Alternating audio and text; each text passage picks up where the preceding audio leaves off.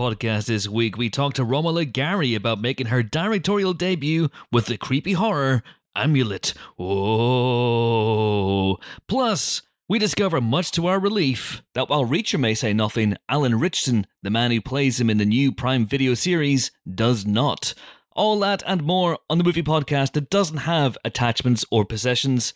We just walk from town to town righting wrongs, holding nothing more than a passport, an ATM card, a folding toothbrush, and a life size standee of Timothy Olyphant. Hello, Pod. I'm Chris Hewitt, and welcome to the Empire Podcast. Episode 499, folks. Woo! Episode 499. Can you believe such a thing? We are one away from episode 500. We will be talking about that later in the show.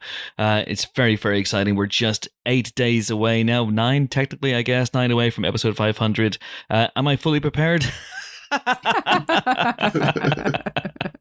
That's a really good question, one I will tackle later on. But for the time being, we're focused fully on episode 499, and I'm delighted to say I'm joined by three colleagues of such lethal cunning Geek Queen Helen O'Hara, Hello. the best dressed man in film journalism, Amon Warmann, Hello. and last but not least, well, very last, because he's just arrived because of tech issues, great big fucking nerd, James Dyer. Hello. Hi, Jimbo, what was wrong?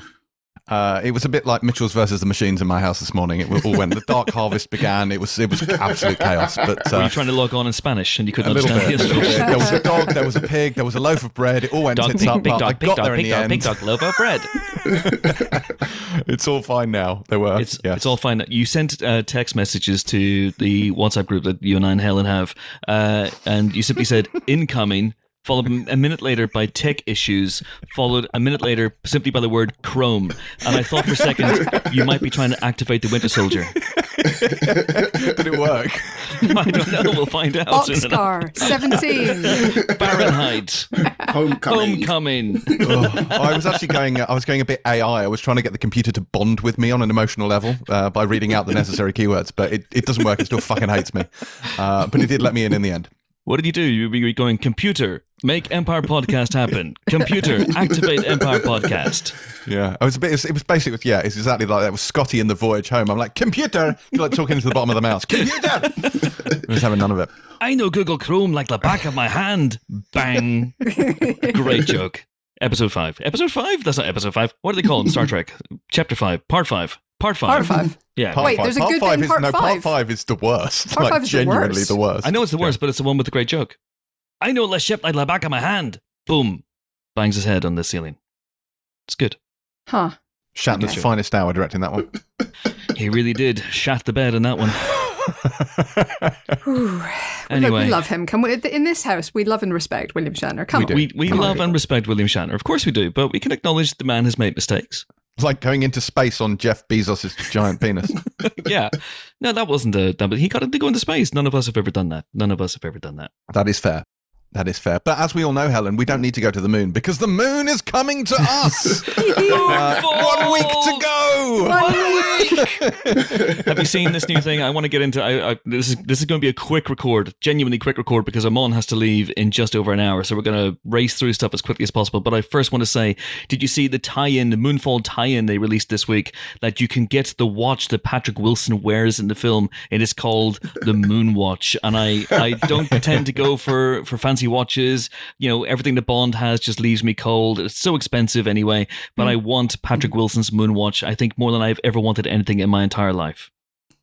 that does sound fun, actually. And like It everything It's just a like that has to do with with space sounds better though. Like astronaut ice cream always sounded great, even though it's just freeze dried, you know, sugar. Mm. You say that like it's a bad thing, but carry on. It's true. That's true. Um, but you know, it it just like it has that exoticism about it. And you remember all those those you know fun, funky pens you see adverts for in the paper going, "Oh, NASA designed this so it can write in zero gravity," and you think to yourself, "I could use that in case gravity ever stops working." And the Russians used a pencil. I'm just saying. Isn't it? Isn't it the core, the film where the Earth's core stops rotating Yes. or something, and all the mm. Yes, birds James, start it- falling it- out the sky? That, that is the subject of the core. I rewatched that the Oh, other day. I got time for that film. Delroy Lindo is also Really? in that film. Yes. Yes, but That's- that's, the that's- film that trademarked unobtainium that James Cameron Yeah. then ripped off for Avatar. lawyers, lawyers, I should I should clarify. I do not genuinely believe he ripped off unobtainium for Avatar. I'm simply saying the core got there first. I, I think unobtainium is a long-standing sci-fi concept. Actually, I feel like I'm pretty sure. It's actually pronounced unobtainium, but uh, let's not get into that. Uh, listen, uh, we c- I could sit around and talk about men's fashions and uh, unobtainium, all day. yeah, it has been around since the 1950s. So it- Um, you know, James it Cameron didn't steal core. from the core. The core stole from other places. So is James Cameron. That's there you go. So fascinating. Good Wow. lord. I'm guessing. I'm guessing he was born in the 1950s. Uh, am I right? Well, I'm not sure. Should we look it up? Let's oh, do it. Can can open Leonopteryx is everywhere.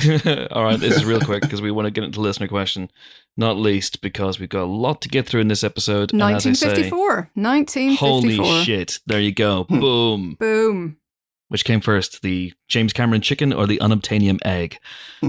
Maybe we'll answer that question in a future episode because right now we're going to answer this week's listener question. Amon doesn't know what this is. Uh, I'm going to Neither spring it do on. I have no idea. Yes, you do. It was Well, in the text read- I sent over to you Yeah. earlier on this morning. I have literally been in meetings back to back since about half eight this morning. I've Oh, because at there's never a chance to look at a, a tweet in a meeting. Or I'm a professional, text Helen. in a What When have tell you you? ever been dedicated to a meeting? I mean, in in my in my I was about to say my defense. It's not in my defense. I was actually doing other things in every single one of these meetings. I was actually, actually writing stuff for the next episode of Pilot, Yes. recording this afternoon.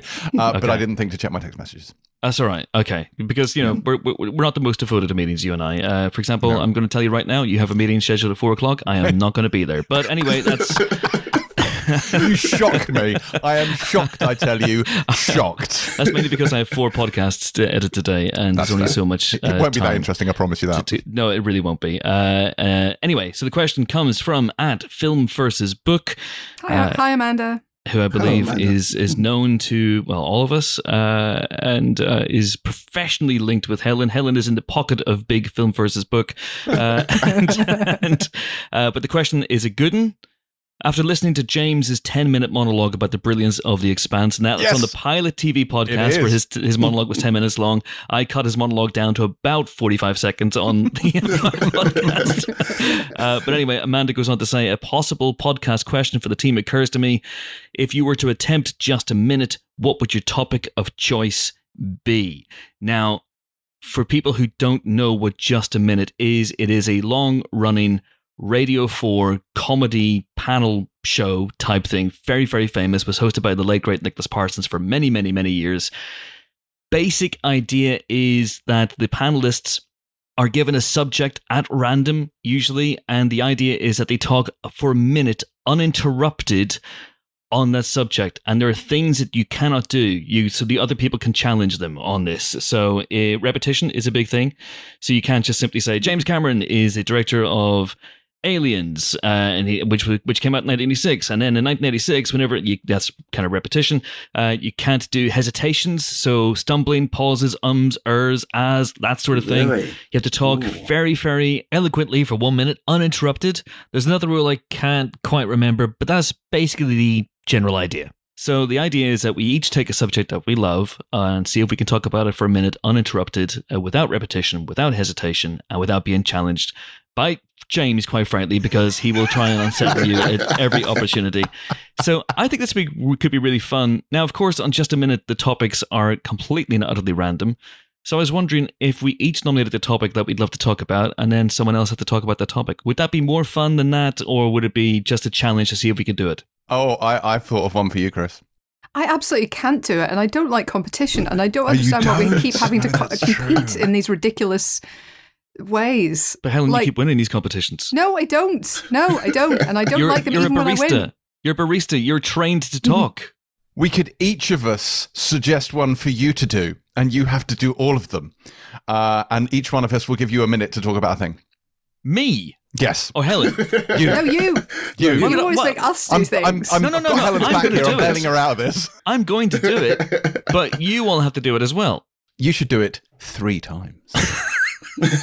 Once for each of us. We will each give you a topic, and you have to see if you can complete a full minute on that topic. I think this is a much better game. I concur. I Hoist by much your own concur. petard. This is a three fact structure come back to haunt me, isn't it? It This is, Yeah. yeah. It's the three twat monologue or something. I don't know.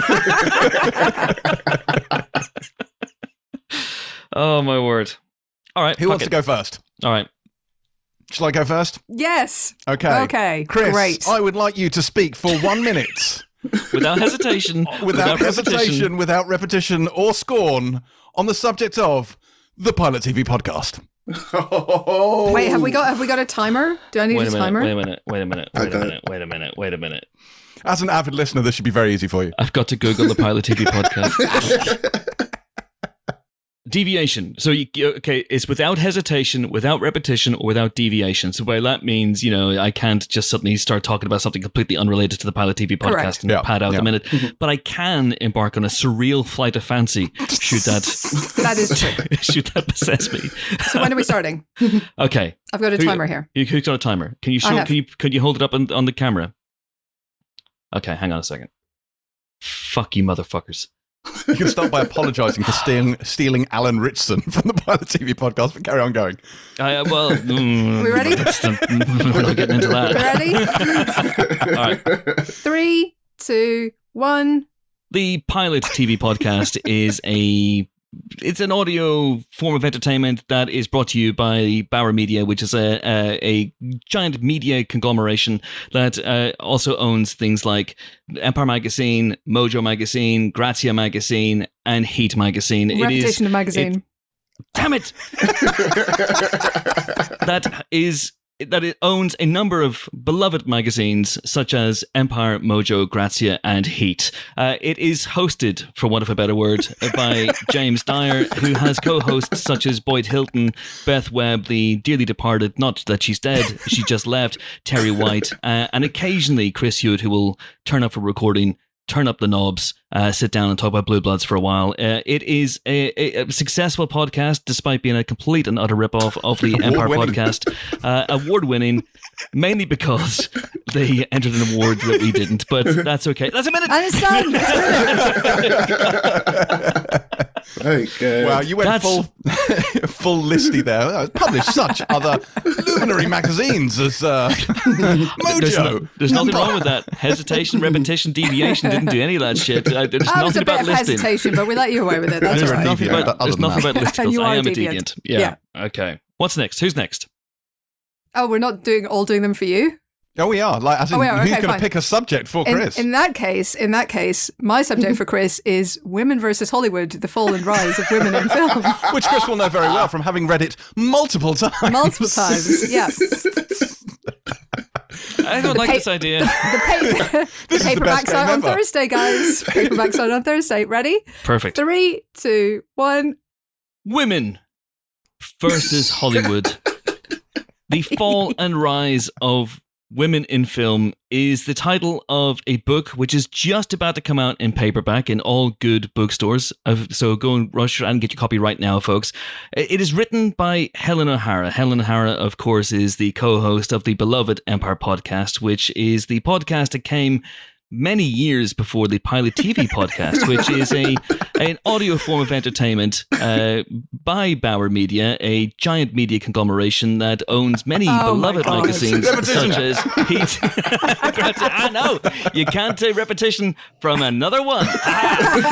Grazia and of course Mojo. It is hosted, for want of a better word, by James Dyer alongside his co-hosts Boyd Hilton and Beth Webb, and of course the dearly departed Terri White. Not that she died, she just left. Terri White, and occasionally Chris Hewitt will come along, uh, walk into the studio, turn up the knobs, and sit down and talk about Blue Bloods. There's a minute. Thank you very much indeed. Fuck you. I do, of course, applaud you bringing everything back to the Pilot TV podcast, which is something I myself understand. oh But, my uh, god, you're playing the long game. You, James is playing 4D chess. Here. All right, okay. At the risk, uh, I'm I'm not sure how entertaining this is for the listeners, but let's have one more. Come on, Emma. It's making me All chuckle. right. My topic for you, Christopher Hewitt. I want yes, you to talk. Amon Keith about- Woman. I would like you to talk about Batman's no kill rule. Okay. Good luck bringing this back to the Pilot TV podcast. Actually, if you think about it, logically, you should really bring this back to women versus Hollywood. But anyway, uh, okay, ready? Three, two, one. Batman's one rule is very, very simple. The Caped Crusader, the Dark Knight, the the Batman himself, Bruce Wayne, billionaire, playboy, genius, philanthropist, uh, has a very, very simple maxim that he applies to his life as the KO repetition as the Dark no uh, as the as Gotham's Crusader of Justice. Can we do that? Yes, we can. Uh, a repetition Crusader, but okay. okay, okay. Well, let it go. Uh, which is that he does not kill under any circumstances. Now, this is something that goes all the way back to the early days of the comic book, created, of course, by Bob Kane and Bill Finger. There's a 1940 edition of the comic book where Batman says, "We do not kill under any circumstances." Uh, to the young boy that he has kidnapped and made his ward. Uh, and, uh, and they don't do that. Uh, But of course, Batman has killed in various iterations of media over the years. Most recently and most famously, perhaps, the Ben Affleck version of the character in Zack Snyder's Batman vs. Superman colon Dawn of Justice. And of course, Zack Snyder's Justice League has killed people and has made Amon very, very unhappy. There we are. what? How is this entertainment? How are we feeling about the new regular, which will be appearing in every Empire podcast going forward? Well, until we get sued by the BBC, we have to we have to shut it down. All right. Okay. Well, that was that was quote That was unquote fun, monologue. but just by one twat. one twat, no waiting. Uh, all right. How was that, Amon? Did you did I cover it? Okay. Did I did I explain it correctly? I enjoyed the first 40 seconds more than I did the last 20 seconds, and I hope James Dyer was paying close attention to those first 40 seconds in particular as you I noted did, the comic history of The first 40 seconds where Batman is wildly impractical practical and ineffective, and then, of course, the Oh my last bit where God. he gets down to business. Let's get down to business Oh my god! and do the rest of the pod. yes, indeed. Uh, all right. So, if you want to have your question read out in the Empire podcast and treat it with the respect it deserves, that was a one off. We will never be doing that again, not least because my blood pressure is way through the roof now. That's so See? difficult. How do you do that? Yeah, it's really difficult. I don't like it. Fuck. I don't like it. Also, you can swear on just a minute, whereas at least true. whenever I finish, I can go, fucking hell. if you want to have your question read out in the Empire podcast, you can get in touch with us. There's only really one game in town still because of this infernal pandemic. That means I'm not really checking my emails uh, How does that work? Uh, it doesn't make a lot of sense. because I can only access the Empire podcast email address through my work laptop. I don't use my work laptop when I'm working from home. So there you go. Ergo, concordantly, vis-a-vis, if you want to have your question read out in the Empire podcast, you can do so via one method, one method only right now, which is Twitter. Get in touch with me on Twitter. I'm at Chris Hewitt. You can slide into my DMs. You can reply to any of my hilarious tweets once you've stopped laughing, of course, and you can wait for a panic to shout out every now and again. Uh, or, or just, yeah, be like Amanda. Amanda just replied to something and just said, Hey, I listened to the show and I think this would be fun. And she has been proved incorrect. in her assumption. So there you go. Anyway, time now for our first guest this week. Uh, there's a bit of a, a bit of a argument, a discussion going back and forth about whether Alan Ritchson, aka the new Jack Reacher, belongs in this podcast or indeed the Pilot TV podcast. Uh, but since I get to make the calls around here, he belongs on the Empire podcast. So In fairness, in fairness, I feel like this team of people have read more Reacher books yes, than the pilot team. Yes, That is Although- probably true, actually. we should discuss Reacher on next week's show, which is of course a live show.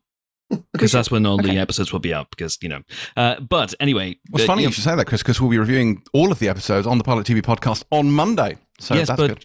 but you could wait and you could discuss it next week with people who know what they're talking about. We should do that as well. I have watched it all and I loved every second of it. So yes, and so did Amon. we said nothing. Because, mainly because it's embargoed until next week. Oh, is it a embargo to next week? yes. so uh, I literally said nothing. For, okay, forget you heard that. Forget you heard any of that. Shh. uh, anywho, Alan Ritchson is the new Jack Reacher. The previous Jack Reacher was, of course, Tom Cruise uh, in two movies, one that was excellent, one that was not excellent. And I think the fact that one was not excellent is the reason why there's a new Jack Reacher uh, in a TV show on Prime Video, which which airs on February the 4th, next Friday. Uh, and it is based on the first Lee Child Jack Reacher book, Killing Floor. Alan Ritchson is the man who has been cast as Jack Reacher. Now, if you know anything about Jack Reacher, this feels like an almost impossible task. Jack Reacher is six foot five inches tall. He is 250 pounds, sometimes 230 pounds, but as he gets older, 250 pounds. That diet of his My God, how is he keeping all that muscle? Anyway, uh, he is a nomadic drifter who walks around America and occasionally Europe, uh, righting wrongs, which mainly means hitting people with a scythe and elbow and a crunching headbutt every now and again. And he is a master detective as well. Uh, he is an incredible character, an incredible literary creation. Uh, I can highly recommend every single one of the Jack Reacher books. Uh, and now we have Reacher. And Reacher's played by Alan Ritchson, who is two inches shorter than Jack Reacher is in the books. But I let that go when I met him in person last year. And he came to London, and uh, he he enclosed my hand in his, in a, a hand that looked at first glance like a supermarket turkey. So he fits the bill. I was going to say, did you let it go because he's enormous? He is fucking huge. he is as wide as he is tall, honestly. And he has these piercing eyes that just see into your soul. But he's a, a ton of fun. And so we sat down and we had a good old chat, a good old natter about Jack Reacher. So here we are. The new Jack Reacher, Alan Ritchson. Do please enjoy. We're delighted to be joined on the Empire podcast by the star of Reacher, the new Jack Reacher himself, Mr. Alan Ritchson. Hello, Devil, are you, sir? I'm good. I'm great, man. Good, good, good. Enjoying London. It's a beautiful day. It's nice, isn't it? Blue skies. And when does that happen? This is uh it's almost too idyllic. Did you take this weather with you? Is this, yes, is this yeah, what and I'll be taking it as I go. Yeah. Oh yeah, no, absolutely. As tomorrow we as we head as I fly away. as we head into November, Christmas, it'll be cold and rainy, and it's all your fault. Yes. Uh, but yeah, but how's it been? Your your week in London? You've been here for a week now. I've been here for a week. Yeah, we just uh, we- we're getting started uh, with some press. So um, I think we started in uh, New York last week, and it's fun. Just you know, I I started shooting this earlier in the year. Uh, we finished a couple months ago, and uh, you know, I've I've seen a few episodes, and it's such a it's such a faithful adaptation, and Mhm. I'm such a fan of the books. I am as much a fan as anybody else of Jack Reacher and this this uh, franchise. So um, I'm I'm eager for everybody to enjoy it as much as I've been able to enjoy it so far. You know, so Hmm. um, the fact that we're now getting to talk about it and uh, we're we're nearing the release date, um, it's exciting. it is exciting, and uh, I've seen the first two episodes. Oh, good. What'd Uh, you I think? really enjoyed them. Fantastic. I'm a big Reacher Are you fan. just saying that? no, no, I'm a big Reacher fan. Look at my Okay. eyes. Look at my eyes. I see. Okay. Eye contact. It's all good. uh, I'm a big, big, big, big, big, big, big Reacher fan. Amazing. Uh, Uh, yeah, you ne- you never look down into the left. I think is that like you, he's this is he's being honest. Yeah, I make sure that I'm. I, yeah, I don't do that. I make sure that I'm sitting with my back to. You know, don't sit with my back to the door. That would be bad. Right. Uh, so you know, I was watching it, watching with an intense laser focus, going, "Okay, is this guy going to get Reacher? Is this guy going to get Reacher?" Uh, and there's a fight scene in the first episode where you use that scything elbow Right. that Lee Child writes about endlessly, and there's just all these little moments, all these little character character moments that you're that you're hitting. But the scything elbow was a big thing for me. Uh, getting Reacher's physicality, getting the, the, the fighting style right. Right. Was that was that big for you? Was it a way in for you? Um, yeah, I mean that was a huge conversation. Um, and uh, Buster Reeves, the stunt coordinator who designed these fights, um, did an excellent job. You know, I, I never once saw a fight and was like, I don't know, like what if what if we did it like this? You know, like maybe it should look like he just always nailed it, and so much so that it was uh, a little intimidating. You know, I the first time I saw him show me uh, the fight design for the the prison fight, um, you know, the famous. Uh, like a famous five on one fight, you know, that's absolutely nuts in um, the prison bathroom. It was har- hard to watch because I, I, I was like, I'm not, I can't move like that, and I'm not a stranger to to action sequences. You know, I mean, I played Raphael in Ninja Turtles, and uh, I was a UFC fighter in a film, and um, a brawler on on uh, show Titans. You know, I'm I've spent uh, tons of time doing fight choreography, and Mm. um, and this was the first time that I was like, I, Buster, I was like, dude, I don't know if I can do this. I like the way you move. I was you. I was like, you beat him up with your shin and knee and elbow and uh, chin at the same time. Like I don't know how you hit him with that many parts of your body, and it actually looked awesome when you did it.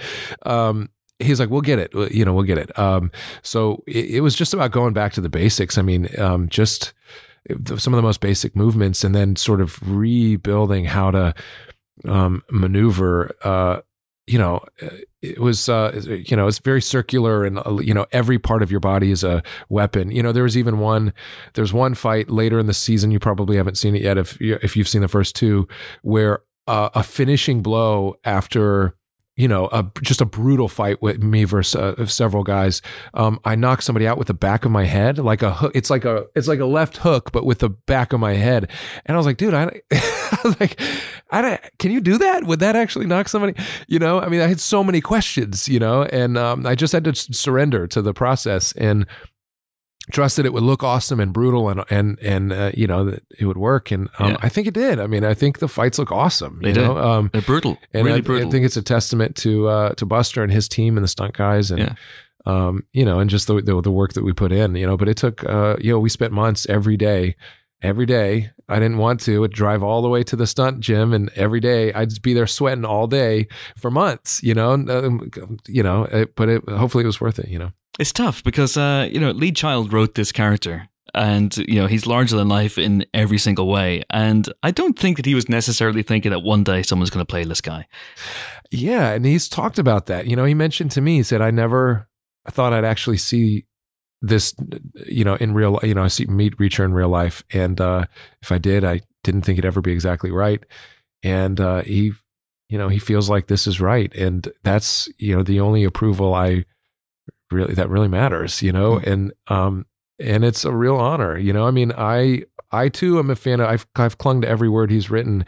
And um, I you know, even I feel like the myth of who Reacher is has grown so large in my mind that that you know that there really is no human alive that can fill it, fill those shoes. To hear him say that is reassuring. You know, um, despite whether or not I feel like I can live up to who Reacher is. You know, um, and I guess we'll see what the what the you know the, what the fans have to say. But um, uh, yeah, so it's uh, it's just been yeah, it's just such an honor and uh, and and to to feel like we may be getting this right uh, it's the right medium to tell this story. We've got enough time to really, you know, demonstrate who uh, this character is and talk about wh- why this this event matters. You know, um, over eight episodes in the first season, um, it's the right way to tell this story and to get to know these characters. You know, um, it's there's nothing rushed about it. We're not trying to pack an entire book into two hours. You know, so this is just it's a fortuitous time um, for for everybody involved. I think, and uh, I think the fans will be the beneficiary of that.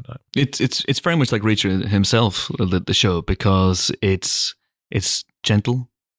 It takes its time, Yeah, it and then explodes into violence. Right. Just when you would just when you least expect it. Yeah, I think that's the fun of the book. You know, if you haven't read the books, I think one of my favorite things about it is the pace. As you mentioned, it you just when once you're familiar with the book, you realize there's a sort of a model, a formula that's followed where you've got this slow burn where you watch Reacher break down uh, a case and he slowly works his way through the mystery and uh, often violently but there's always this final battle this final sequence that you're building to the entire book. And by the time you get there there's so much anticipation for him to uh to, you know to violently destroy the antagonists uh you know usually plural in some way. And it's always done in such a satisfying way because he's so brutal. And there he doesn't follow the same rules that we do. He has his own ethos. He he uh, he honors his own code. And that's one that doesn't look like um what many of us f- follow. You know he doesn't follow the same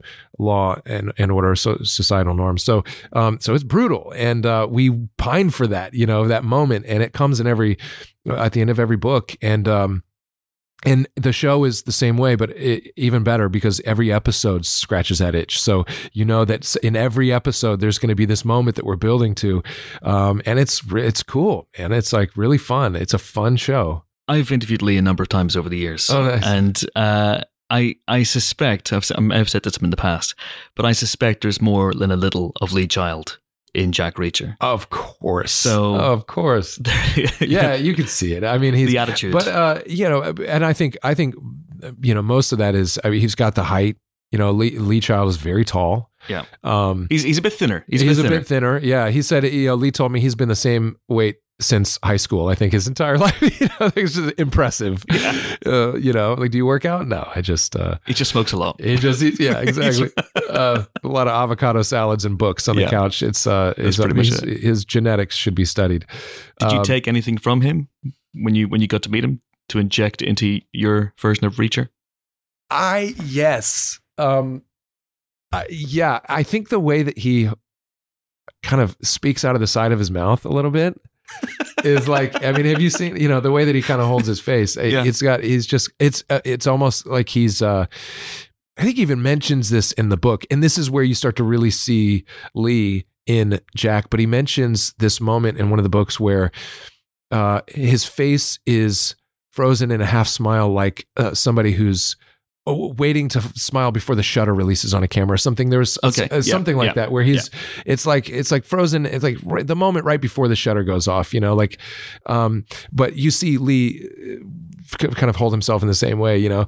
Um, yeah, he injects like these, you know, his idiosyncrasies or his uh, mannerisms into Jack throughout the, the the series. And having spent time with him in person, I see a lot of that. You know, so um, I mean, I think he's embellishing the weight a little bit and maybe the power just a, a hair, but um, but where he doesn't have to embellish is uh, in his intellect. You know, Lee Yeah. is one of the smartest guys. Um, I'm, I can only imagine um, those interviews that you've had uh, were probably some of the best. You know, I mean, he's just a wealth of information. He's very funny. he knows something about everything. You know, he's kind of a jack of all trades and um, a lot of fun to talk to. Very curious and humble and um, great guy. Uh, so, um, but the intellect that Reacher has is uh, it's um, almost superhero esque. You know, that kind of intellect like a Batman has. You know, coupled with this raw power and and, and propensity for violence.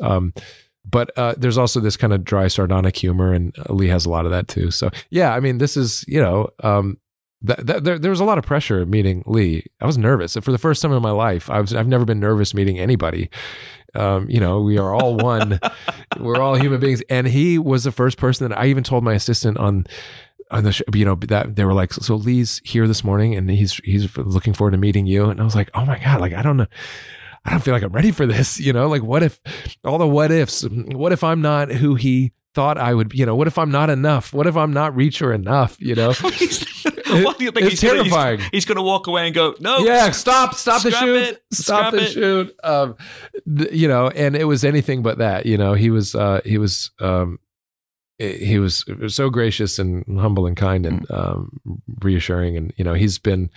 Um, there's a mutual affection there for sure. I'm a huge fan. Were you a fan before this part came your way? I no, I hadn't read the books, and I got involved with the books um, as the process was unfolding. For the you know the the audition process was very competitive and took over a year.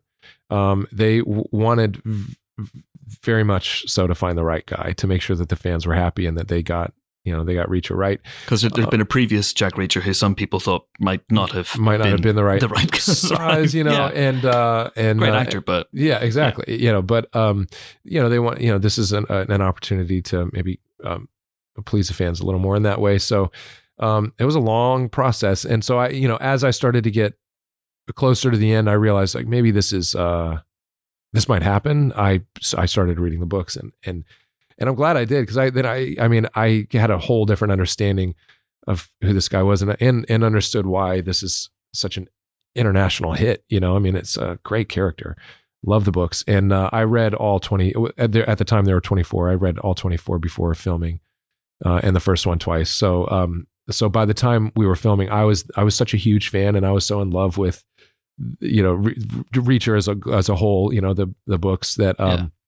There was a lot of pressure. I mean, I just was like, I have to get this right. I have to. I I see why everybody loves this so much. You know. Yeah.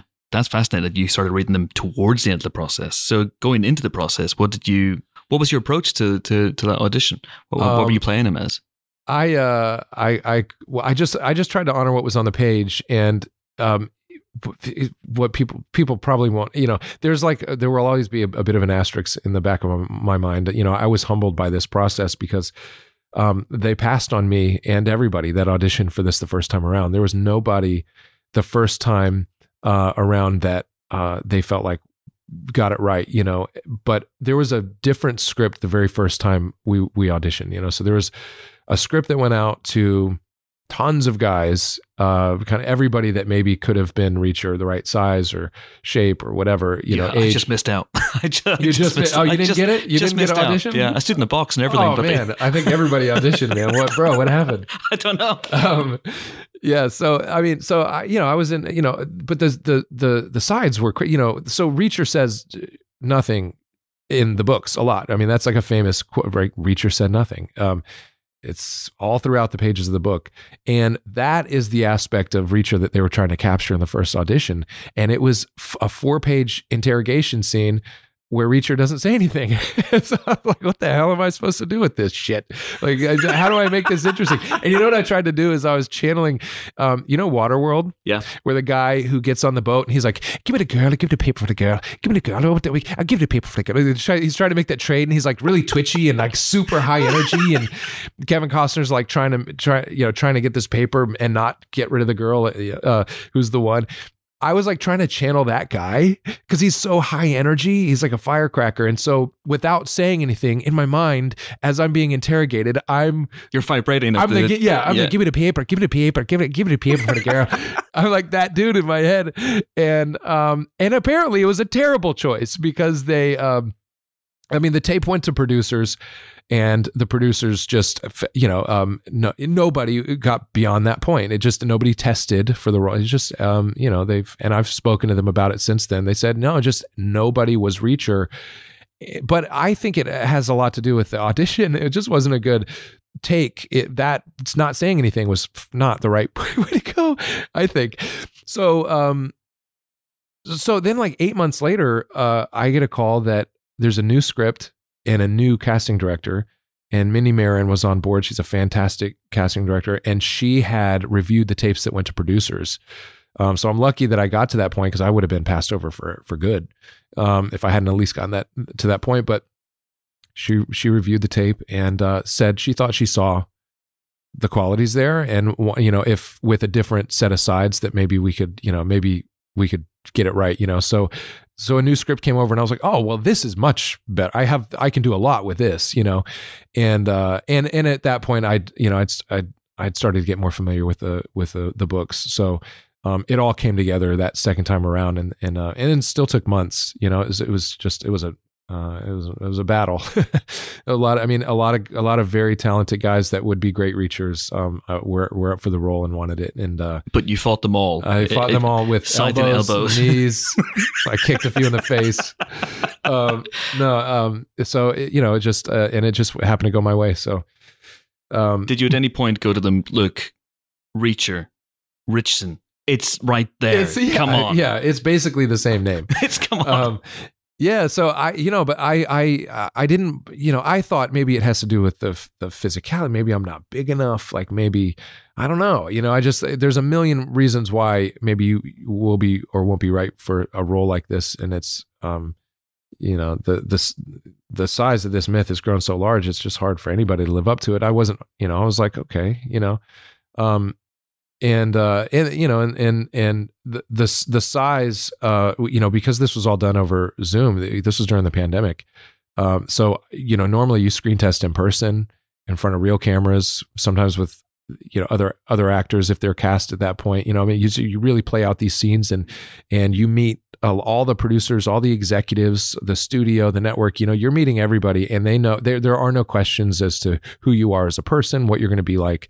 um, on set you know uh, all, all that is answered by the time um, you know you, you you're cast usually um, for for for these kind of roles. And uh, they f- flew me out to LA for the screen test and they're you know this was before the nasal swab I think even and they're they're like I think we need to take a blood sample oh to see if you have co- you know to bring you in and so they're will, will you give up blood for the and I was like I guess that's where we are these days. We're just uh it's we're really bleeding for these roles now. That's uh I like that it's uh becoming literal. I guess it's really bleeding for the art. Yeah. and I said yeah I would I was like yeah I guess if that's what we got to do. And um and I then I sat in a hotel room for a couple more days while they hemmed and hawed and eventually they decided they weren't sure about the legality of it so I don't know this is so I'm not sure what this Sent a guy to stab you. yeah, yeah. I got st- I just got stabbed by some dude in the hallway. Is that you guys? That's Or- that's totally legal. Oh yeah, that's uh, that's It's Amazon. fine. He belongs to Amazon. Yeah. So uh, no, so uh, so I so they eventually sent me home because they were like, actually, they decided they're not going to take a blood sample and they're just not going to they're just going to do this over Zoom. Um, so you know there was a lot of like get out a tape measure and take pictures of you, you barefoot in underwear, you know, with up against a I wall with a tape thing. measure. Like I wanted, to, yeah, you do the same thing. I got the same thing. yeah, They okay. asked me, it was just weird. I got an email Yeah. going. And did it go further? And then the producer's like, "No, you now we got to get you." a- pictures. I didn't hear back. Oh man, I I'm don't know what I- happened. I don't- that's crazy. That's crazy. Um, yeah, so uh, you know, there was there was a lot of a lot of pressure to to perform Wow. from, from afar. Yeah. So they're, they're, they're making you, you know, these are hoops that you're jumping through. Yeah, hoops. But you know, all that to say, to go back to your other question about you know there this there being an asterisk. I'd already in my mind, I'd already been passed over once. There was a million questions about my size. Are you the right size? Are you the right height? Um, prove it. You know, there there was just a lot of uncertainty, and you could tell there was sort of a fear of them getting it wrong or me showing up and not being exactly what I said I was. You know, um, um, so I you know I I wanted to reassure them that I wasn't that I was telling the truth about what I would bring to this, what what I had to offer, just you know, whatever, uh, how big Mm. I am, you know. But um, Mm. um, but yeah, so it, for me, it was it was nerve wracking showing up and seeing meeting producers on set for the first time because I was in Toronto. Uh, finish I finished a show. Um, there we were shooting Titans, and uh, and then I stayed. I couldn't leave because of the quarantine requirement, so I needed to stay. And we just rolled right into production on Reacher. So I was there already, rolled right into prep. I'd been learning the fights. We'd been like involved, and and it was closer to production to uh, principal photography that producers started showing up for the first time. And I hadn't met any of them in person, and I was terrified that like they'd be like, "Ah, shit, you're like an inch shorter than we need, man. You're fucking, you're out of here." And I was sure. I was just sure because they, you know, because there were so many things that had already happened that was, you know, where there were, you know, I just was always wondering if, and all that is in the past. All that's behind us. You know, as we started filming, um, you know, I knew that we were, I knew that it was right when two weeks in there were no producers left on set.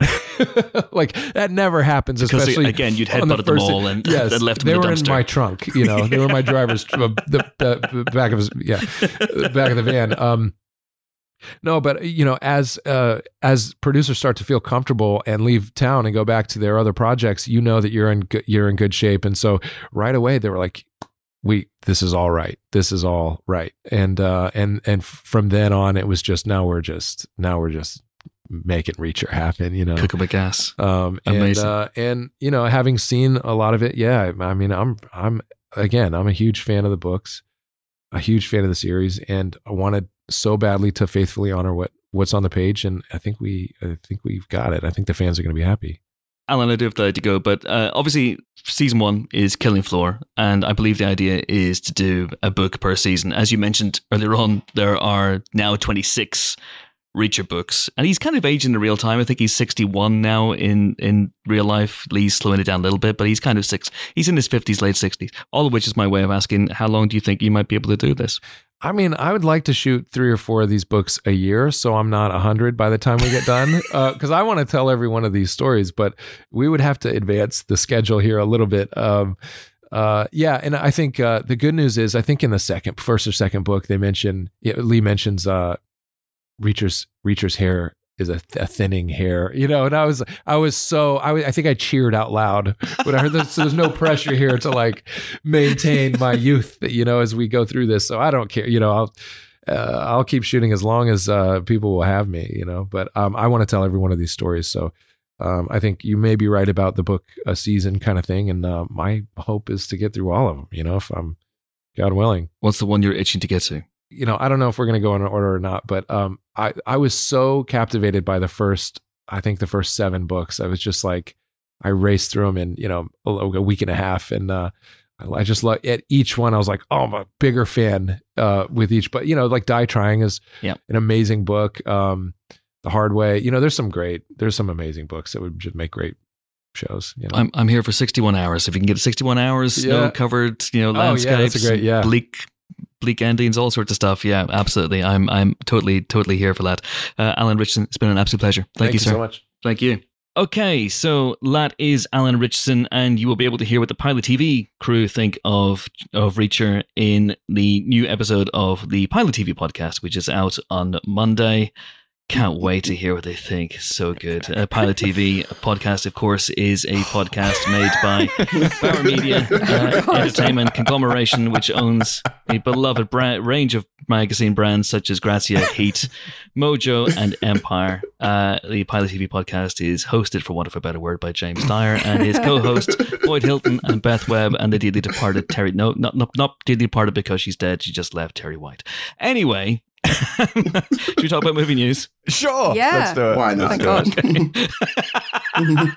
Thank God. What's been happening in the world of movie news, folks? Prepare for combat. again. Um, Amon, we told you don't take your beefs into the podcast booth. I'm not fighting you. I've told you this. I can't do it. You'd beat the shit out of me for one thing. At least you can. Oh, you mean Mortal Kombat the sequel? That too, yes. Um, Okay. I know that I, you know, probably on balance in, in terms of this this pod room, I, I was I was the guy who enjoyed Mortal Kombat more than most. Um, I liked it. It's fine. well, you say that, but I remember listening to the Empire pod, a pod which I was not on because I reviewed Mortal Kombat for Empire magazine, and you tore my review to shreds. Uh, and it still leaves me a bit scarred, if I'm being honest. So, so I remember that. James, finish him. That's it. Fatality. James Dyer wins.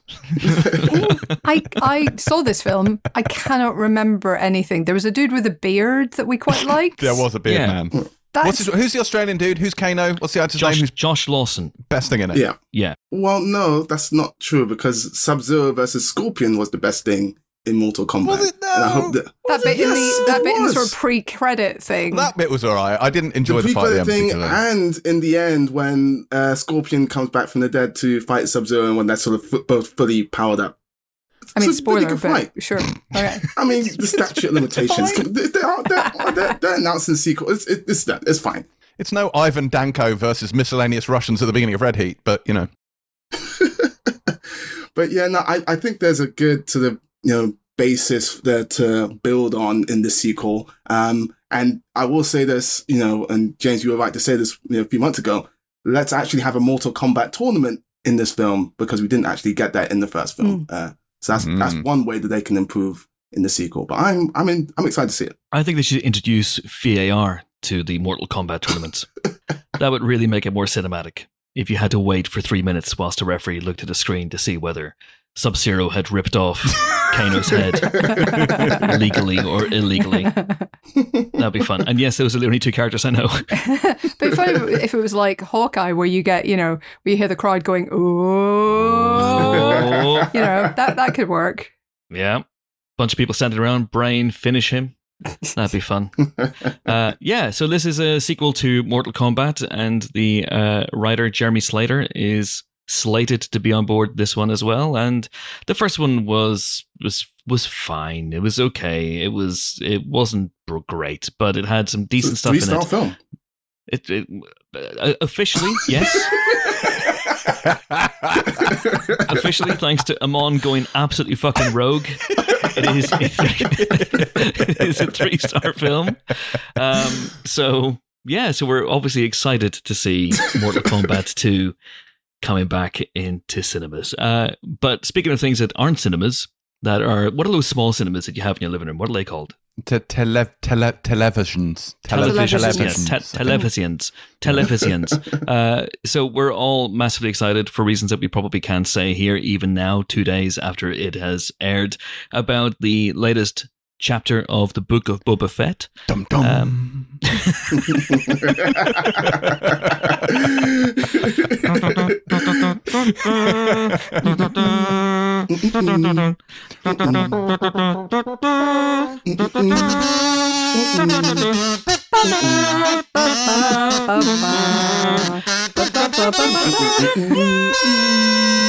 Oh God!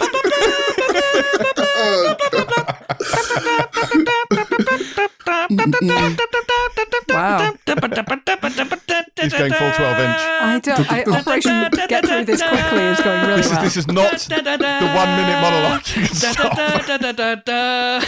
Oh, God. So anyway, for reasons we can't go into, we are excited about this week's episode of the Book of Boba Fett, uh, which I think that show has had a bit of a rough reception Yes. for many reasons. Yes. And, but this week's episode has made me excited once again about the future of Star Wars on the small screen. And speaking of the future of Star Wars on the small screen, Mary Elizabeth Winstead has joined another Disney Plus Star Wars show, the Ahsoka Tano show.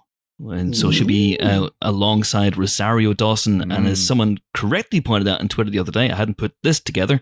This is a death proof reunion. So we can surely expect uh, Stuntman Mike to turn up in some sort of battered X Wing and, and, and a chase will ensue. Very excited about that. Yeah, nah, me too. Uh, Mary Elizabeth Winstead has proven that she is very capable uh, at handling action stuff, not only in Birds of Prey, but what was that Netflix movie? I know James that you, you had time for. I hadn't- Yes. Yeah. Which was great. Um, Hmm. Yeah, Better and I Mortal really, you know, I've always been a fan of the Ahsoka Tano character because you know I watched Clone Wars and Rebels, and she's awesome in that. And I really liked what they did in that episode of The Mandalorian uh, last year with Ahsoka Tano in live action for the first time. Boom. So I'm excited to. excited So to is see there more of that. speculation about? Is there speculation about who she's playing? Are we talking Mara Jade? Are we have we got a Ramona Flowers. theory? I mean, she does travel interdimensionally, That's what I'm so saying. Yeah. it could work. Yeah, she does. Um, well, Helen, you'll be delighted to know I had actually clicked off that story uh, because I thought we had finished talking about it.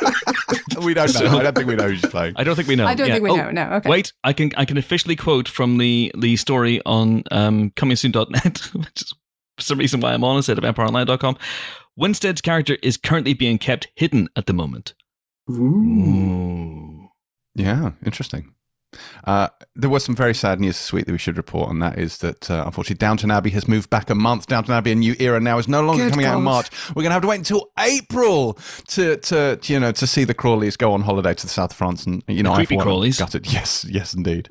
Only some of them are creepy. This this this feels like just just adding insult to injury on their part. Not only are they richer than us and have live in a nicer house, but now they're going on better holidays than Yeah. us. It's true. Frankly, it's, It's not true. acceptable, and I don't approve.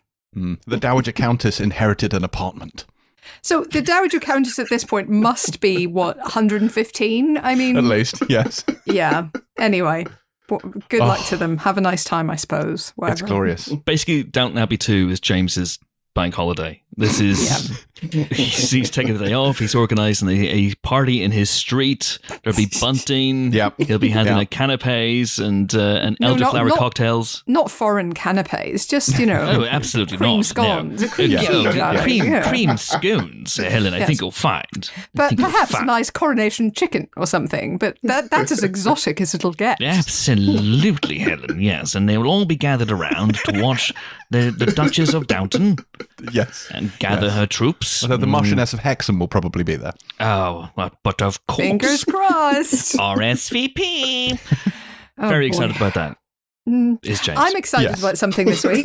Go on, oh, that's that's rare news. Come I on, know. Helen. What are you excited about? Um, well, of course, as we all know, um, Dwayne his Rockness Johnson is making a Christmas comedy, uh, Yes. action adventure comedy called Red Yes. One, which I hope is no relation to Red Notice.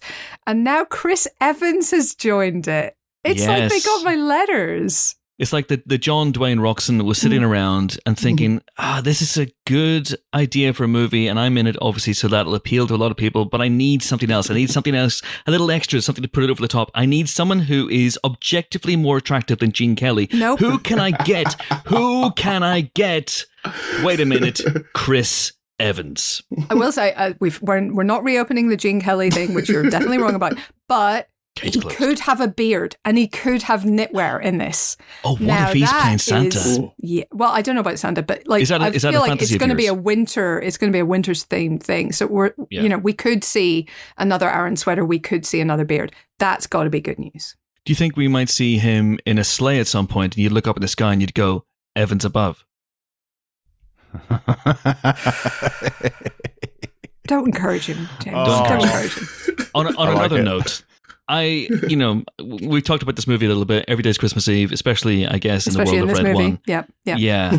Ah, I'm still not wildly sure about it, but, you know, Chris Evans coming on board, he tends not to make ter- terrible choices. Yeah, these he days. tends to make good ones. And uh, Jake Kasdan directing, he did the Jumanji Oh, yeah. sequels. He's good. All right. I, I mean, yes, that was the a quick script is by the script is by uh, Chris Fast and Furious Morgan, but maybe that just means that the action will be as good as Fast Over the top. Five. Yeah. Yes, that's all we want for Christmas. We all we want a stupid action comedy with incredible action, starring The Rock and Chris Evans, and directed by the Jumanji bloke. That's all we want. All we want. Yeah. There you go.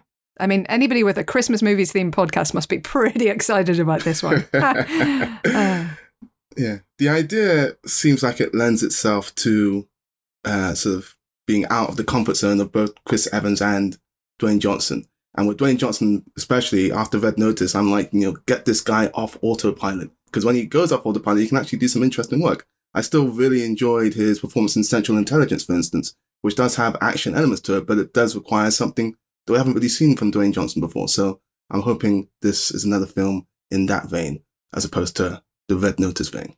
Have any of you ever interviewed Jake Kasdan? Yes. No. Uh, did you say to him that spooky rumbling is a distant timpani? I know. One of my one of my things on my bucket list is to interview Jake Kasdan and say that particular phrase to him in the manner of the Winter Soldier and see what happens. No, uh, specifically because, and I remember this from way way back in '98 when I got the Zero Effect DVD. He did the commentary for Zero Effect with Bill Pullman, and he he pointed out on that commentary that he doesn't believe anyone listens to directors' commentaries at all, and so. To prove Incorrect. that, he dropped this phrase word by word, dropping a word every so it's spread over the whole commentary that spooky rumbling is a distant timpani and he wanted people to come up to him and say it to him on the street to prove that they had listened to the commentary on the zero effect which i have listened to in full so i wish to i wish to prove that to jake kasdan if you're listening jake i have listened to it I've interviewed him twice. I've just done a search on Otter, um, so it's entirely possible Otter has missed the word timpani. But no, I have never said. Apparently, I've never said the word timpani to anybody in Fair any enough. interview that I've logged on enough. Otter. So i think he said he would like donate money to charity or something if someone said that to Wow, him so if you okay. see jake kasdan that spooky rumbling is a distant timpani yell it at him Oh my god! demand Because I haven't said that to Jake Kasdan. I haven't. I've denied and deprived charities of some money. I'm a You heartless monster. Oh my you are. god! You are. Speaking of heartless monsters, my god, segue. if the British Podcast Awards give an award for segue of the year, I think I just fucking nailed it. Uh, Apple TV have ordered a Godzilla and Titans series, Mm. which is going to be set in what they are still insisting we call Legendary's Monsterverse. it's never going to catch on I mean, we're now legally obliged to say it, so I think, I think it has it has caught on. So this is going to be a, a series exploring one family's journey to uncover the buried secrets, uh, or its buried secrets, and a legacy linking them to the secret organization known as Monarch.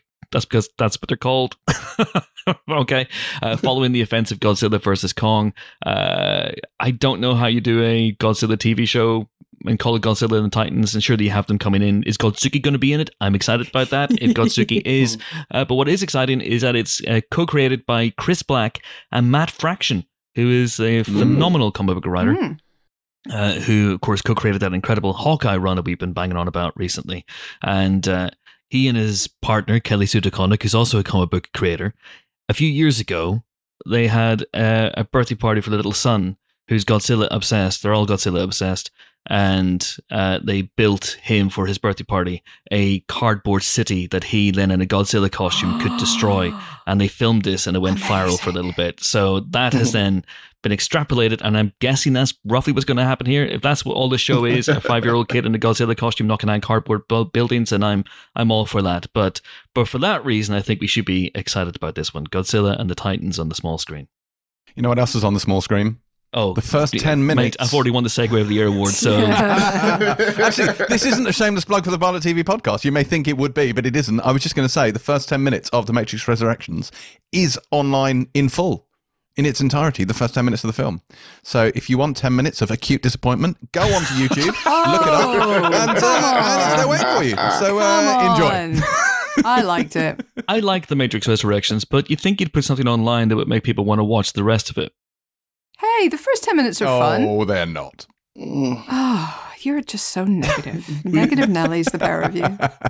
Hey, speaking of negative Nellies, Aardman Animation, those famously No, really? Nellies. No, no, could make that segue work. Yeah, it, that I've lost it. work. Uh, there's a, there's a couple of really nice bits of Aardman news. Uh, so they have announced a new Wallace and Gromit film. Now I'm not sure whether this is going to be a short film, as in The Wrong Trousers, or is it going to be a feature length film, as in The Curse of the Were Rabbit? But uh, Nick Park, the Oscar winning creator of Wallace and Gromit, is working on it right now at Aardman. It's going to be on the BBC and Netflix around the world in 2024. Not sure how they're going to navigate things like the sad death of Peter Sallis, who voiced Wallace, of course. Um, you know, I'm sure they'll they'll obviously revoice him. Um, but that's exciting news. Wallace and Gromit, we're fair, big, huge fans of Wallace and Gromit. Who the hell isn't?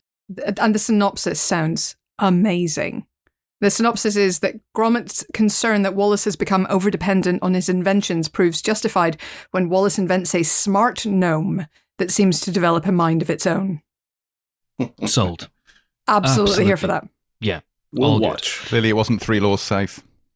exactly. I mean, have we learned nothing from literally the whole of robot history? Uh, and in other Aardman news, the Chicken Run sequel that has been talked about for a while is now officially called Chicken Run Dawn of the Nugget. And it's recast basically its lead pair. Uh, this has caused a little bit of controversy, not in the case of Mel Gibson, who, of course, voiced Rocky, the rooster, in the original Chicken Run. Fantastic film, came out in 2000, stop motion animated, of course. Check it out if you haven't seen it. Uh, he is he's been recast. I guess mainly because he's Mel Gibson, so they've Mhm. they've replaced him with uh, Zachary Levi. Perhaps more controversially, they replaced Julia Sawalha, who plays Ginger, with Thandiwe Newton. Now, again, this is no casting no aspersions in Thandiwe Newton, phenomenal actor uh, Mhm. and great bit of, bit of casting. But the reasons for replacing Julia Sawalha don't really seem that obvious uh, at first glance, and it would be nice maybe to get some uh, elucidation of that down the line.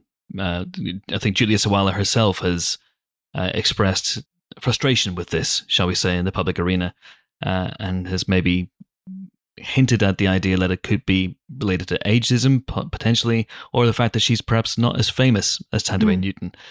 She'd be really casting voice actors on that basis. I think this is something that that um, Aardman has struggled with in the past. I think they have often cast people who are not big names, and then when they are partnered with Hollywood studios, have come under pressure to change that casting. It's happened a few times that we know of. It's always kind of a shame because, like, it should be the voice until Robin Williams, with a few exceptions around, you know, a couple, a couple of like musical stars and things in Disney history, but generally until Robin Williams, it was about the voice. It was not about having celebrity names. So this is really quite a recent development, and it doesn't have to be, as Peter Sallis showed in Wallace and Gromit, you know? Mhm. So, yeah, it's a bit of a shame. But it's marketing, isn't it? Ultimately, films cost a lot of money to make, and there are, I'm sure there's some kind of arcane mathematical formula which means famous plus famous equals ka-ching, and they look at that and they think this is how we make movies. Which, so it's, I mean, it's it's it's cynical, I, but it's I, kind of understandable. I understand what I understand what fame is, James, but Yeah, like I know, I know, I know. Helen, allow me to James explain the concept of celebrity to you.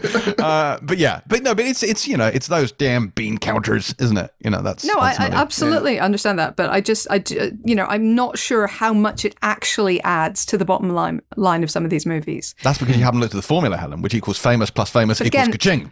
But it doesn't always, does it? As we Can't all argue know. with maths, Helen. Yeah. Or you know, the Brad Pitt, Julia Roberts, the tourist, or sorry, not the tourist, uh, the Mexican would have been a major hit, and the That is Johnny true. Mm. Depp, Angelina Jolie film, The Tourist, would have been a major hit. So it doesn't always work. It's a major hit in my heart. Oh, but, but genuinely, so but just from an animated point of view, like uh, one thing that always has baffled me about casting famous people in animated things is when you cast famous people in something animated and then have them do like an accent or a, vo- so their voice is unrecognizable. So I played the game uh, twelve minutes. You played this, Amon? You played twelve minutes. Or is it 11 minutes? No. It's a number of minutes. Anyway, it's an Annapurna game. And the thing is, it's voiced by James McAvoy, Willem Dafoe, and Daisy Ridley. But both James McAvoy and Daisy Ridley put on American accents. I swear to God, I would have not have known it was either of them if I hadn't read that they were in it. Like Willem Dafoe is obviously Willem Dafoe, but so and I just kind of think, why pay for James McAvoy and Daisy Ridley if no one knows it's James McAvoy and Daisy Ridley? Well, it's celebrity, James, isn't it? It's the formula. Oh, I see what you're saying. Famous plus famous equals ka-ching. Ah, Helen, you have hoisted me by my own petard. Which came first, James, the chicken run or the egg run? That's true. It's true. Do you remember also also Makes you Gary. Oldman? Gary Oldman played Reznos in Reznos, Reznov, someone in Call of Duty, and puts on a really thick Russian accent. And it's again like, why cast Gary Oldman as a Russian general if he doesn't sound like Gary Oldman? But back to the formula. Anyway, I've Back to the digressed formula again. Uh, anything else, real quick? Uh, yes, we missed last week. We did not get a chance to mention that Mission Impossible 7 and 8 have been punted down the road to 2023 and 2024, respectively, which is upsetting. Yes. So this could be a formula along the lines of your famous plus famous equals Kerching. I think that the old Hollywood maxim of it's better to release a finished film than an unfinished film. I, I don't know. Call me old fashioned, but I think that makes sense. You know, Un- unless they just released Mission Impossible Seven and it just was like twelve minutes long. It won't be twelve minutes long, obviously, but you know, and it, it just finished mid sentence. Do you think he gets the briefing, but he doesn't get out of the room in time when it self destructs, and that's the end of the film? That's it. And no Mission Five Impossible stars. 8 either. Oh, Five no. stars. Five stars then for Mission Impossible 7. and some very, very sad news to wrap up the film news section. His name is Robert Paulson. His name is Robert Paulson. His name is Robert Paulson. Yes, indeed.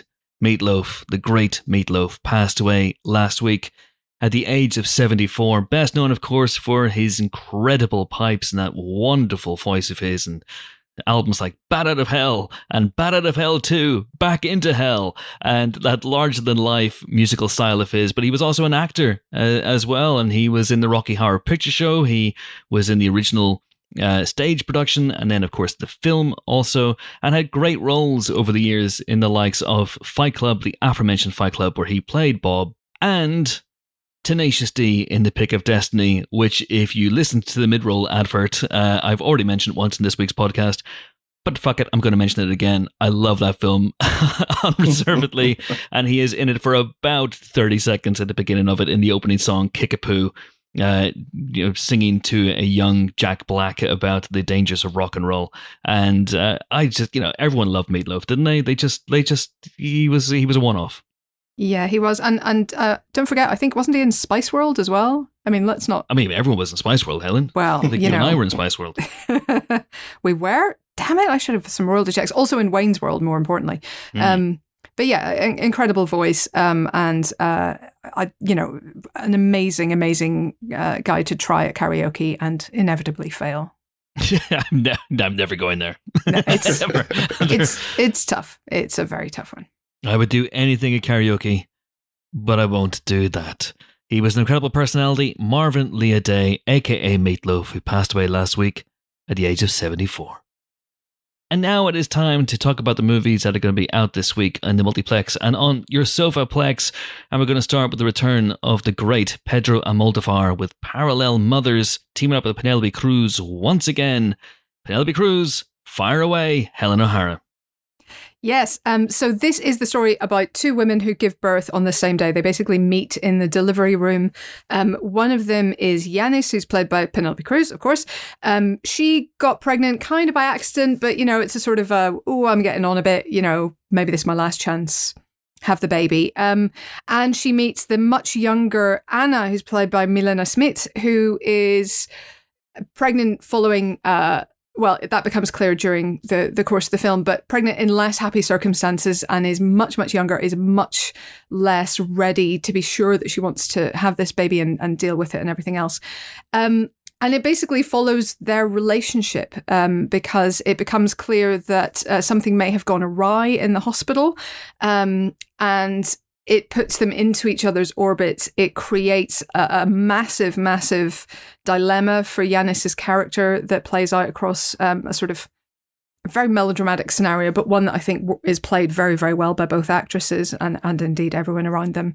But this all takes place in the context of kind of Spanish history because uh, Yanis's kind of one night stand baby dada, um, Arturo, who's played by Israel Elejalde, um, is is investigating the the Spanish Civil War and the mass graves that resulted from the Spanish Civil War, and so through his work we start looking at the whole basically of Spanish history of the 20th century, and uh, and that gives it a little bit more kind of context, a little bit more depth, and a little bit more resonance in terms of looking at what it means to be family, what it means to create links, what it means to unite yourself with other people basically. So i find this really moving. I think it's if it's not up there with um almodovar's absolute greatest films that is in no way a you know a diss uh, to it. I think it's still one of his best recent films. Um impeccably played by these actresses not just um Cruz and uh, Smit, although it's led by them, but also uh, Aitana Sanchez Gijon, uh, who plays Anna's mother. Rossy de Palma makes a return to Almodovar films um, as Yanis's friend. Like, it's just a gorgeous sort of depiction of, of these women's lives. Um, and yeah, I really liked it. Yeah, I I agree uh, with everything Helen just said. It's really, really good, and the fact that it can marry the sort of the political uh, stuff that it does, the Spanish history, with the soapy story and really make them feel as if they are one story when they're very two, two separate things. I think it's really, really impressive. The balance of light and dark in this movie is, is great. And I really liked just to add to that, um, the score by Alberto Iglesias is beautiful. There's a lot of really great string work in this, uh, which I'm excited to listen back on its lonesome. So yeah, I, I liked it. As with most Almodovar films, this will make you want uh, a fancy apartment in Madrid. like, not quite as much as Antonio Banderas' Kitchen and Pain and Glory, but pretty hmm. close, if I'm honest. Pretty close. It's a really nice apartment. lovely apartment. Lovely, lovely apartment. Uh, we gave this one four stars. Four stars then for Parallel Mothers. Next up, we have uh, Munich, The Edge of War. Jimbo, tell us about this one. This is an adaptation of the Robert Harris book, directed by Christian Schwochow. I'm sure I'm butchering that name, and I apologize to him for that. Uh, but this is the story of the Munich Agreement, which sees Neville Chamberlain, played here by Jeremy Irons, heading over to Munich to meet Adolf Hitler, played by Ulrich Matthes, uh, and uh, essentially stop Hitler from invading Czechoslovakia and kicking off World War II. Spoiler, it happened anyway. Um, but the point is that there's some sort of basically this is people in rooms. It's people in rooms having conversations and sliding bits of paper backwards and forwards. That's essentially what this film is. But it's surprisingly stressful regardless. So there are two old friends who went to Oxford together. One is uh, George Mackay, the other one is Jannis Niewöhner. Obviously, and they both uh, sort of elevated to become sort of minor level aides to powerful politicians, one obviously working for the Reich and the other one working for Chamberlain. Uh, and so there is a potential, there is an inflammatory document which comes out showing that Hitler may, shock, horror, dismay, not be on the level about wanting peace. Uh, and it's whether or not these two aides can avert catastrophe. Now, the only thing wrong with this film, really, I would say, is that the biggest spoiler of all time is World War fucking two. So we kind of know how this ends, uh, and there's no real way of getting around that. And I think it probably works better in you know as a novel than it does on the screen because that just that fact, that inevitability of it, just leeches a lot of the tension out of this. That said, it is it's a very nicely shot, a very nicely staged film. I really enjoyed the performances. I think uh, when McKay and Niewöhner are in a room together, like they're mm. like the the, the mm. energy in the film is palpable. Like they have these really sort of like entrenched discussions about politics and the desperation, particularly on the German side, to see you know Hitler brought down is actually you know it, it, it buoys you along, despite the fact that you know how this is going to go. I also think it takes a little bit of a liberty with the way it maybe portrays uh, Chamberlain's involvement in this, but you know that's more one for the history buffs. I mean, it, yeah, it maybe gives him more credit than perhaps he's due, I, but uh, I think the idea of him, like you, you see the idea that he's like beginning to dodder just a little bit and beginning to get a bit set in his ways and not listen to people. Yeah, you know, so I, I, thought that was pretty. He should do actually. a podcast. Yes, uh, but it's a bit where he maybe like because obviously he was roundly damned for everything that happened in Munich here, and it, this maybe hints at that he was more in on what was happening than we thought, and actually it all played according to his larger plan, which may or may not be true. But I thought this was interesting. There is perhaps there's a bit of a you know will we or won't we kill Hitler plot going on in here, and again we know they didn't, but beyond all that, beyond all of that, and beyond the sort of the large sort of thrust of the drama being deflated by the event that is the Second World War, I really liked it. I think there's something about this era and there's something about this particular event which maybe isn't as well known as some of the more, you know, glamorized uh, things surrounding the Second World War. That I, yeah, I found it very compelling. I really, I really enjoyed it. I mean, in fairness, if you hadn't told people that this was actually historically accurate, people might have thought it was another one of Richard Harris, uh, Robert Harris's true. reinventions mm-hmm. of history. So that you've actually true. spoiled the entire. I have film now there. just ruined yeah. the film for everyone. Okay. But yeah, so this isn't this isn't an alternate history thing. This is actually a historical yeah. novel. But, but I, um, I, would I would agree basically with all of that. I thought it was um, really well played, but yes, perhaps lacking that one bit of tension. Yeah, not much you can do about that, there really is there. people tend to have heard of the Second World War. It's not that obscure. You can always rewrite history. It has been ham- it, has, it has been, been known to happen uh, fairly recently, uh, of course. Anyway, uh, we gave this one three stars. Three stars down for Munich, The Edge of War. Similarly hard hitting is Sing 2. Isn't it, Amon?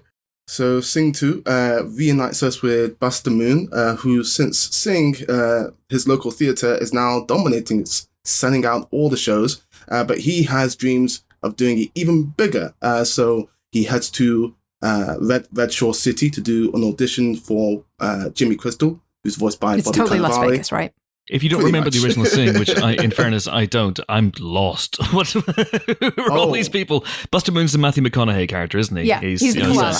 And okay, so the Sing, in case people don't know, is the animated singing movie. It's about singing. yes. Yeah, it's kind of pop idol with no budget was the And idea animals. of the first one. Mm, and yes. yeah, and animals, and they all sing and uh, compete for a prize, which technically doesn't exist, but in the end, it all works out anyway. and Per Buster Moon saves his theater, so we rejoin, as Amon says, with everything kind of going to plan. Mm. It's Zootopia's Got Talent. Yeah. I like that. Um, so yeah, uh, they go to this audition and they eventually get it once uh, Gunter, voiced by Nick Kroll, uh, starts talking about a space opera, uh, which he's just uh, he's had this idea for a while, but Buster does not know anything about it. He also doesn't know where he can find Clay Calloway, who is uh, the person that uh, the Jimmy Crystal character definitely wants in the show. Uh, so he's got to figure all of that all of that out whilst putting on a show uh, in basically very very little time at all. So this is very much more of the same. Uh, if you like Sing, I do think you'll find time for Sing too. I actually really enjoyed this one. It's got more of a visual pop to it because it's not just uh, Zootopia's Got Talent. This is a full blown space opera, and they do sort of you know treat it that way visually. There's neon, there's pyrotechnics, there, there's laser shows. All of that is really really cool, and I like the earnest message to the film as well about conquering your fears. As uh, every uh, character has an element of that, and they set all that up in the first half, and they land all of those balls in the second half, and you can pretty much tell what they're going to do. But this is another film where the predictability of the story intruded on the enjoyment. I think they executed it really well. So yeah, I enjoyed it. Yes. The spoiler for this one is unfortunately the Second World War. Um, no, uh, honestly, like, we gave it a bit for kicking, actually. Like uh, Ella Kemp, not to take her name in vain, gave this two stars for us, but I think that's a bit harsh. I, I ran- think so had too. a blast with this. I thought Yeah. the finale was brilliantly staged and exciting and emotionally buoyant. Like, I, you know, I was tapping my little foot along to it. You know, even when Bono comes out as a surly lion, Yes. I was like, you know what, I'm here for this. Um, yeah, it's it's a lot of fun. I, like Chris, remember almost nothing about Sing One, but I enjoyed Sing Two, and I enjoyed uh, everyone in it, from Reese Witherspoon to Scarlett Johansson. Nick Offerman's in it. Bobby Cannavale as a Mad Wolf. Um, yeah, Taron Egerton. Taron Yeah. Egerton's in it as well. Wright, everybody, yeah. Halsey, who is apparently someone famous I should have heard of, but She haven't. is a pop Um, star, James, yeah. Yeah. Gar- Garth Jennings, of course, who's the writer director of the movie, and is you know he- he was on the podcast. He was one of the very first people to join us for an entire episode of the podcast. I have to agree. This is a this is an easy three star movie. It's Yeah. very very charming. Uh, but the, the one thing I would quibble with is there's an element in which the stakes are raised in in ways they didn't need to be. There's an element that I think goes a little bit too far for this kind of film. Yeah. Um, but that aside, I had a blast, and I wonder if this is going to be the beginning of the U2 Renaissance. You know, they, they've been kind of, you know, they've been kind of rejected by everybody since they, you know, had the temerity to give everyone a free album. I wonder if this will be the start of them, you know, the younger crowd discovering them again. Who knows? They've got So what their you're edge saying back. is they have found what they're looking for.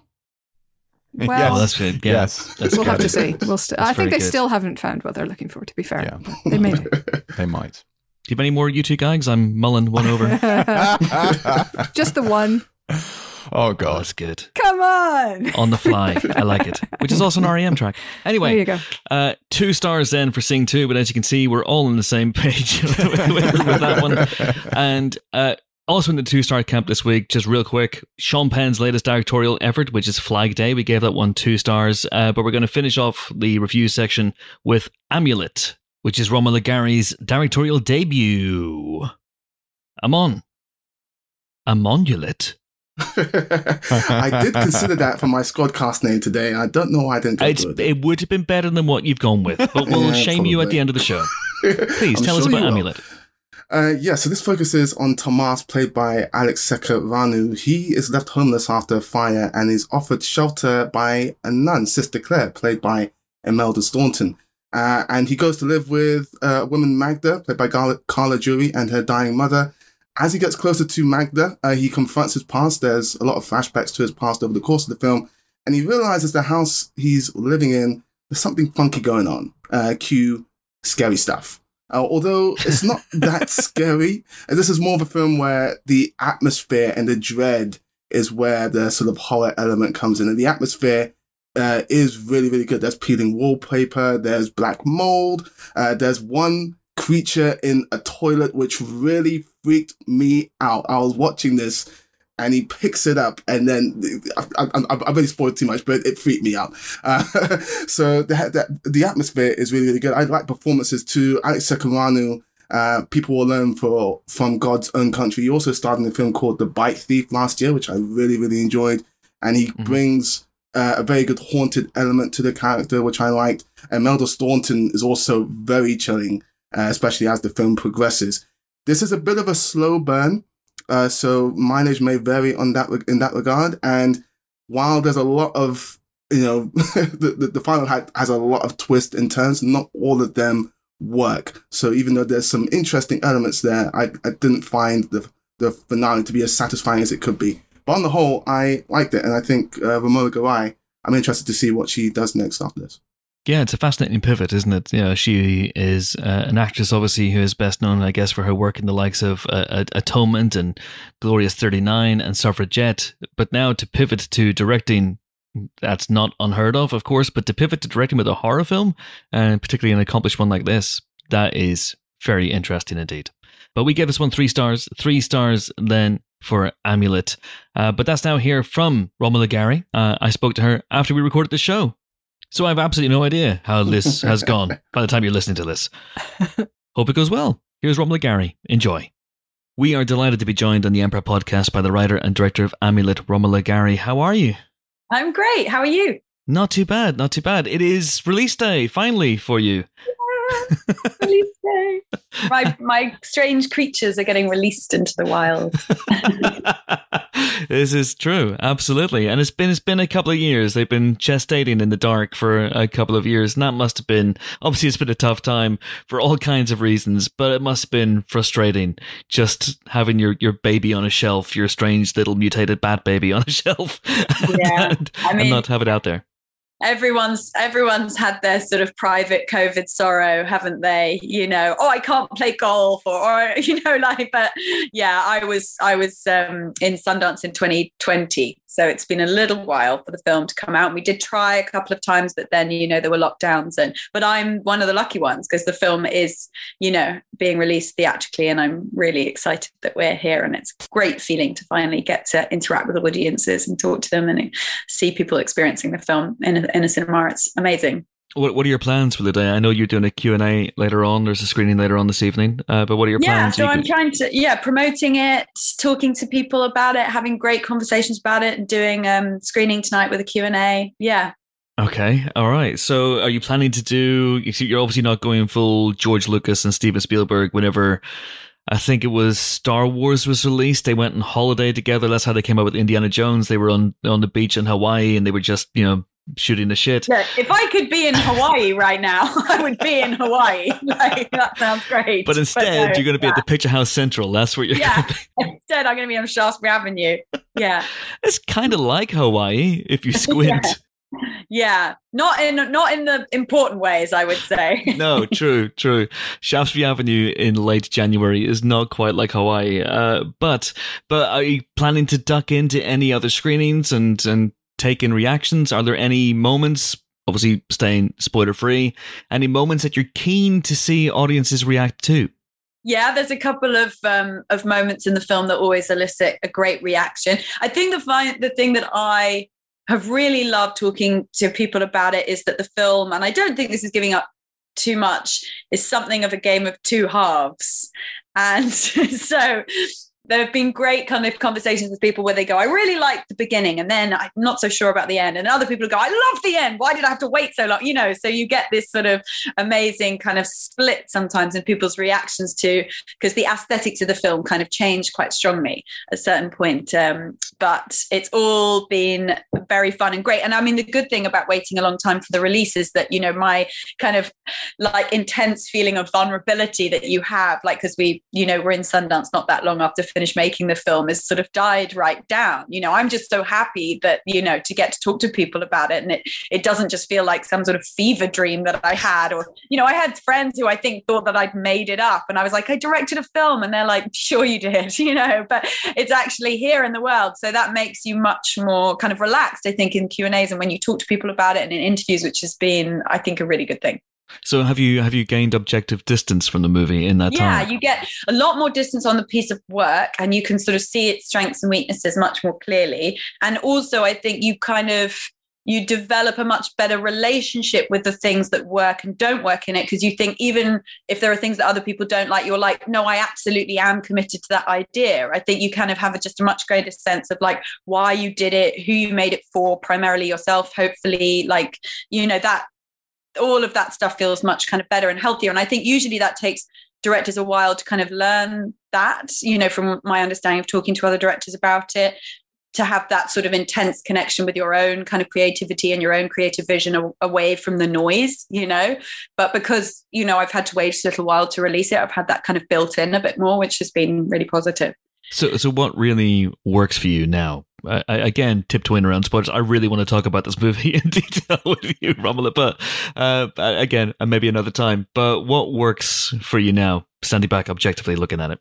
something that I've been really pleased with is the way that the kind of the, the, the thematic content of the film, which is quite a lot to do with male female sort of sexual dynamic sexual politics and sexual dynamics and historical kind of wrongs but also yeah. the kind of idea of forgiveness which I kind of wanted to intimate in the script. Um, and yet I kind of myself and and um, Alistair Reid, the editor, struggled quite a lot with how much to kind of fill in those gaps in the in the edit or not like how much to extrapolate around them or not we really struggled with that but they seem to have come through really strongly and really clearly when i talk to people about the film which i've been really happy with and also just the you know the things like the creature work um, the aesthetics you know um, the the the models and things like that which you know obviously were a real labor of love and are hard to do in a film that's like this film is it's not a studio film, you know, yeah. um, and that they have worked so well, which has been great to see. I love the fact that you have made a horror film as your first as your first movie. I, I it's not a surprise these days for actors to become directors. I'd say it is a surprise. It is a hell of a pivot uh, to make a horror film out of the gate. Uh, and of course, this is something a genre that you have long been drawn to. Yeah, I, I mean, I think it's uh, often the case as an actor that you you know you get the career that you get you know i'm very very lucky in the career that i have and i've you know been unbelievably fortunate to work with amazing directors on lots of different projects. But i mean had i had the opportunity to to work on a horror film I, I would have done, you know. Um, so it's it doesn't feel like an extreme sort of shift for me because I love them and have always been interested in horror.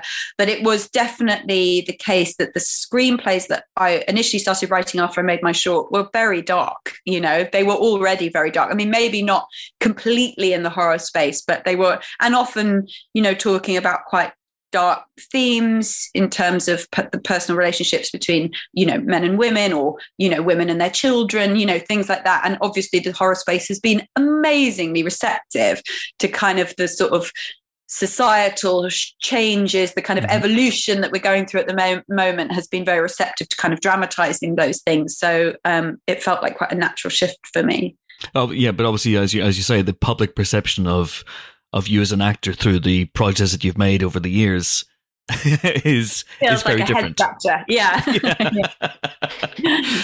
but but meantime, is this something that you've been watching since you were a kid? Horror films. Yeah, yeah, I have, and I mean, I I suppose the range of films that I like in horror is quite broad. I wouldn't say that I was a fan of any kind of particular genre. I quite like a lot of the sort of European horror films. Cronenberg is my favorite director, and obviously that's a lot about the body. So, you know, and transformation in the body.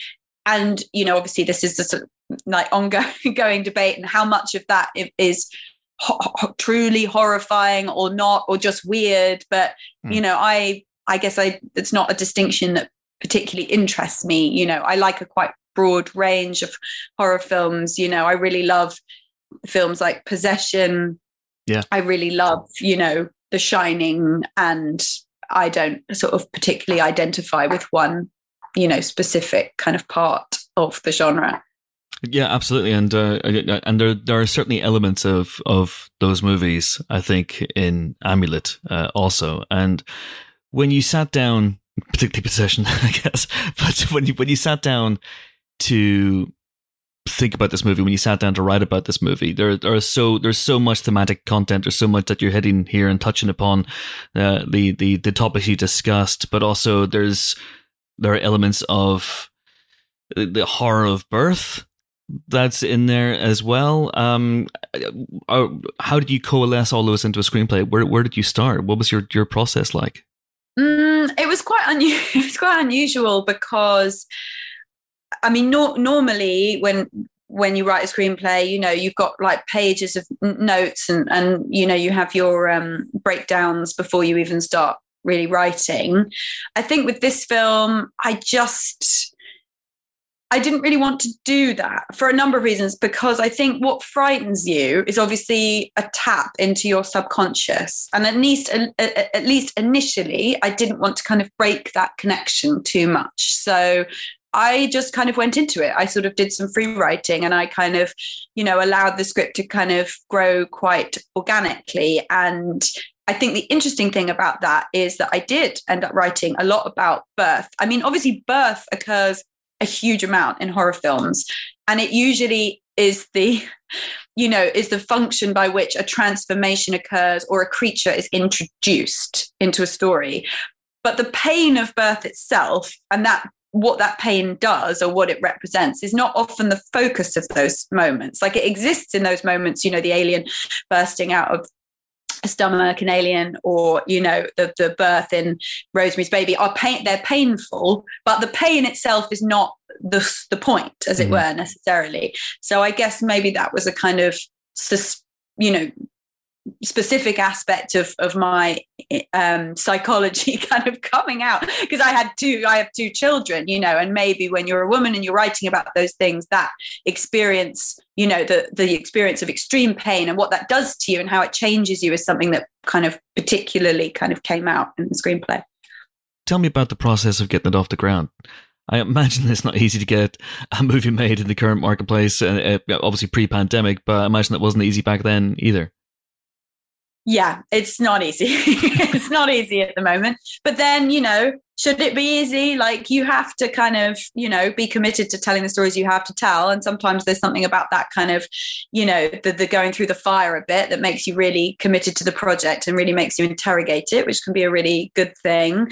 I actually didn't have too much of a hard time on this one because of how uh, much more receptive, particularly in the genre space, people are to first time direct, first time feature directors, you know, and there's such a great history of that, of them, you know, of, of financiers knowing that they're probably more likely to see some sort of return because of the loyalty of the audience and what it offers the audience in terms of entertainment. And so they can take a bit more of a risk on, on you. So I, you know, made my short, started developing features. A lot of them were probably maybe too expensive. That was the problem. They were sort of in a mid budget range space, which is now where the top directors in this country, you know, have to position their films. So that was an issue. And I think, you know, when I the option of writing a drama that was extremely cheap, like writing a film where it's just two people in a car. Like that's they're not the kind of films I, I like. So I was like, well, I've absolutely no idea how to write that kind of screenplay because those aren't the sort of films I enjoy watching. Yeah. So if you want to do something with an emphasis on the atmospheric, with an emphasis on kind of themes on you know and on visuals and do you know then this felt like a kind of a much a much uh, more sensible place for me to start and someone suggested it to me i wrote the screenplay very soon after that matt um, Wilkinson, the producer, optioned it. He was one of the first people that read it. We had a development process for about a year.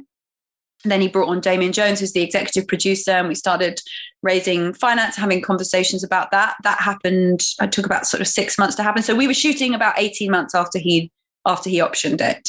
So two years, I guess, after I wrote it, which that doesn't feel like no. a, a long time at all. I guess for, for for in my experience, anyway. You talked earlier on about you know making something like that happen, making the creature aspects of this movie work on a on a budget. And how confident were you that you could pull that off? Because if that creature doesn't not work, yeah. yeah, not confident. yeah, not confident. I would say is an understatement. Yeah, I was really, really worried about that part of the film. Um, I've no experience working with creatures. You know, I have a, a, a, number of set hours as an actor, but completely different kinds of work. You know, um, if somebody needs me to like have a three page scene where we're walking around and round a maze and drinking a cup of tea in a big hat, I'm fine you know like i can do that. But um but yeah doing creature work was just w- way way way out of my comfort zone. And actually you know even the, the directors that were fantastically generous and you know i lent on for support and advice during the eh, you know that that wasn't something that even they necessarily knew anything about. So i was really out on my own. But we had an, amazing concept artist who designed the creature. We it was really just about the quality of people that Matt got to work on the film. Chris Wallace made the creature and operated it. Then we had incredible um, visual effects enhancement because you know we needed to have some elements of the creature could not be hand operated on set because we didn't have the number of puppeteers to do that. And then you know really it just came down to I think also eliciting uh, really good reactions uh, from the actors because I think that it was an incredible act of faith for these actors to work with someone like myself who'd not made a feature film before.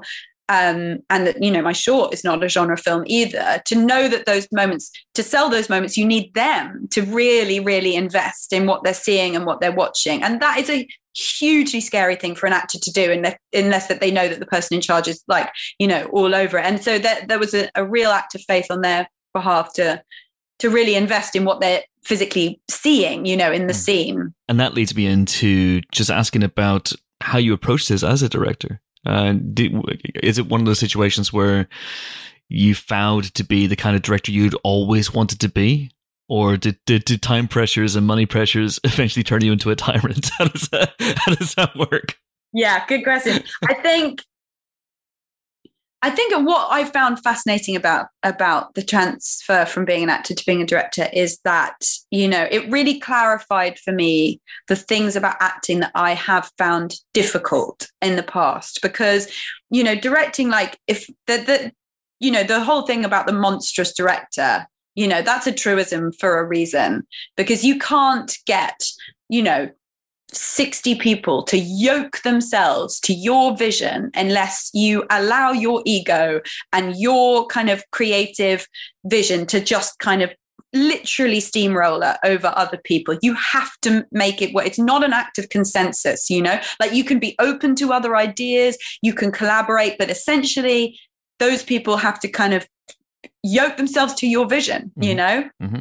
And acting to a large extent is the diametric opposite of that. It is allowing yourself to be utterly subsumed by someone. It's an act of kind of like um, total surrender, you know, and you they, they exist in these kinds of really polar opposite places, um, emotionally and, and intellectually, in terms of you know how you are and how, and your interaction with other people. And so, yeah, it was a difficult shift, you know, because I think I've spent the large part of my adult life being like, okay, I have to sort of, I don't agree with this, or I don't think this is a good idea, but I have to do it. You know, you have to surrender to someone else's ideas or visions. And then, you know, with directing, you have to do, I was having to have the opposite conversations with myself a lot, where it's like, you've walked away from that too early. You have to go back. You have to push harder. You know this is about what you want you know? Like at the at the end of the day you are going to be the person that has to kind of stand there and go i made this and you have to feel like i made it you know? It wasn't a consent it wasn't you can't blame anyone else. It's got to be you you know? So it's a really fascinating experience to have had such to have had the opportunity to look at this art form from such kind of completely different perspectives the last thing I will ask you is, you know, you talked about how the market is receptive to first time filmmakers. It's not always receptive to second time filmmakers. Uh, but is that the plan for you? Tell me you're not going to simply Charles Laughton this and be a one and done. well, I hope not. but yeah, it's not always up to you, sadly. But I think that particularly, obviously, you know, the example you raise isn't this case, but I think it has particularly affected female directors, that, or that they can have these enormous gaps between their films. I think partly the problems are practical, you know, when you have, I have young children, you know, so that like the physical number of hours that I can devote to unpaid work is limited. And that's what a lot of development is. It's just hours and hours and hours of working for free. But I think the thing that I have to my advantage is that I'm interested in a huge range of different kinds of things. You know, like I would love to make period films. I'm fascinated to do more adaptations of novels. I would love to work in the horror space again. I've written comedies, like I have, because of years and years of reading a huge range of different scripts. And I've now come to the stage where I'm like completely agnostic. Like I, I like a film if I like it. Uh, other than that, I have no sort of particular favorites, or, or then I think that that that that is a really advantageous thing because there's no like, you know, when your agent is like, "What kinds of films do you want to make?" I wasn't like, "Well, these ones." I was like, "Good ones." well, that's gonna be tricky. Yeah. there's, there's not a lot of Therein lies the challenge. Yeah. yeah. There's not a lot of call for good films these days. Yeah. but I wish you all the best. I wish you all the best with uh, with the Thanks directing. so. Uh, Amulet's fantastic. So so fingers crossed. Romola, absolute pleasure. Thank you so much. Cheers. Nice to meet you. Okay, that was Romola Garai, and Amulet is out right now, and that is it for episode 499 of the Empire Woo, woo. Podcast. Join us next week for more film related fun. We'll be hitting episode 500. Oh my word, folks. Episode 500. Not even going to tell you who we're going to be joined by because people may drop out. Uh, James is going to be there. Amon's going to be there. Helen's going to be there. I'm going to be there. That's I might all the drop out at the confirmation. last minute. Helen may drop out at the last minute. She is a diva you would not believe. Uh, but Helen has to come because celebrity plus celebrity equals ka-ching. it's going to be a lot of fun, folks. Uh, what I will say is, is uh, the main show sold out uh, at Kings Place in London. It's happening on Saturday, February 5th. If you want to see the show, streaming passes are available via There are still a couple of tickets left for the, the first session we're doing. It's an all day celebration. The first session is a the Great Big Empire Podcast quiz. The afternoon session is the very best of the Empire Podcast with a live three fact structure, a live edition of the ranking, which is now Nicolas Cage. You have voted, you have chosen Nicolas Cage, and that's what we're doing, Nicolas Cage. And we're doing a live spoiler special, which, as I said last week, is Hot Fuzz. And that will be a long interview with some very special guests. Wink, wink, nudge, nudge. Say no more. Not Eric Idle in case you thought that's what I'm hinting at. It is not Eric Idle. Uh, but that's going to be very, very exciting. Uh, and the podcast, because we're recording it on Saturday next week, won't be out until either the Sunday or the Monday. So there'll be something else in its stead next Friday. So keep them peeled for something else next Friday. But uh, oh, man. It's uh, an up and down pride swallowing time consuming siege that I'll never fully tell you about. It is taking all my energy and um, interest at the moment and will drain the life out of me. But my God, folks, it's going to be a lot of fun. Mm. And we have some very good guests planned. So Some you know. very, very, very good guests planned. I cannot Indeed. wait for Let's to hope find out they don't these die in the next I, week. I, I, I don't know who these people are at this point. I'm I'm I'm, I'm as excited to find out as everybody I'm not, I'm not even. You know, one, I'm not even going to tell you. I'm not even going to tell you. even if I, if I'm going to say to you like two minutes before they go on stage, I'm on. You You have to interview this person, and then you have to, you have to do it without repetition, without hesitation, and without deviation. But only for one minute. But only for, yes. that's, that's her brand new pioneering way of doing interviews. Anyway, let's wrap this bad boy up because Amon needs to get an Uber to go somewhere. Uh, He's just arrived. so until then, until we meet again, until that auspicious occasion, it is goodbye from my three colleagues of such lethal cunning squadcast names. Ah, I said we'd shame you. Mortal Kombat 2, Electric Boogaloo. There's even a typo in there. Amon, woman, what are you Oh, doing? You A know monument was right there. It was right there. Deary me. I- It said electric boogaloo, and I took out the X before you logged on, and I didn't put the C Ah. in. That's that's how that happened. Too much Anyway, information. Peace. Peace be unto you, my friend. Uh, it is goodbye from Tech Noir, James Dyer. I mean, to be fair, I was having a bit of a tech noir moment, but uh, in this case, it's a reference to The Expanse and not, in fact, to The Terminator. See, I would take mine o- my name over that name. At least my name actually has something to do with films and film news released this week. Tech Noir is not even I- it's the shots Expanse. See what's happening here? I'm suddenly being lit up. Um, In my defense, it was either I was either come up with something very quick and shit, or leave you waiting for like another ten minutes while I thought of a good pun. And I thought, do you know what? On balance, tech noir it is. Yeah, so you just went right. for the shit. Okay. Yeah, I just went for the shit one. All right. Bye, Jimbo. Bye. Bye, Jimbo. Uh, it is goodbye from Buster Moonfall. Moonfall! That's a We're good so name. Close. That's a good name. Helen O'Hara. Toodaloo.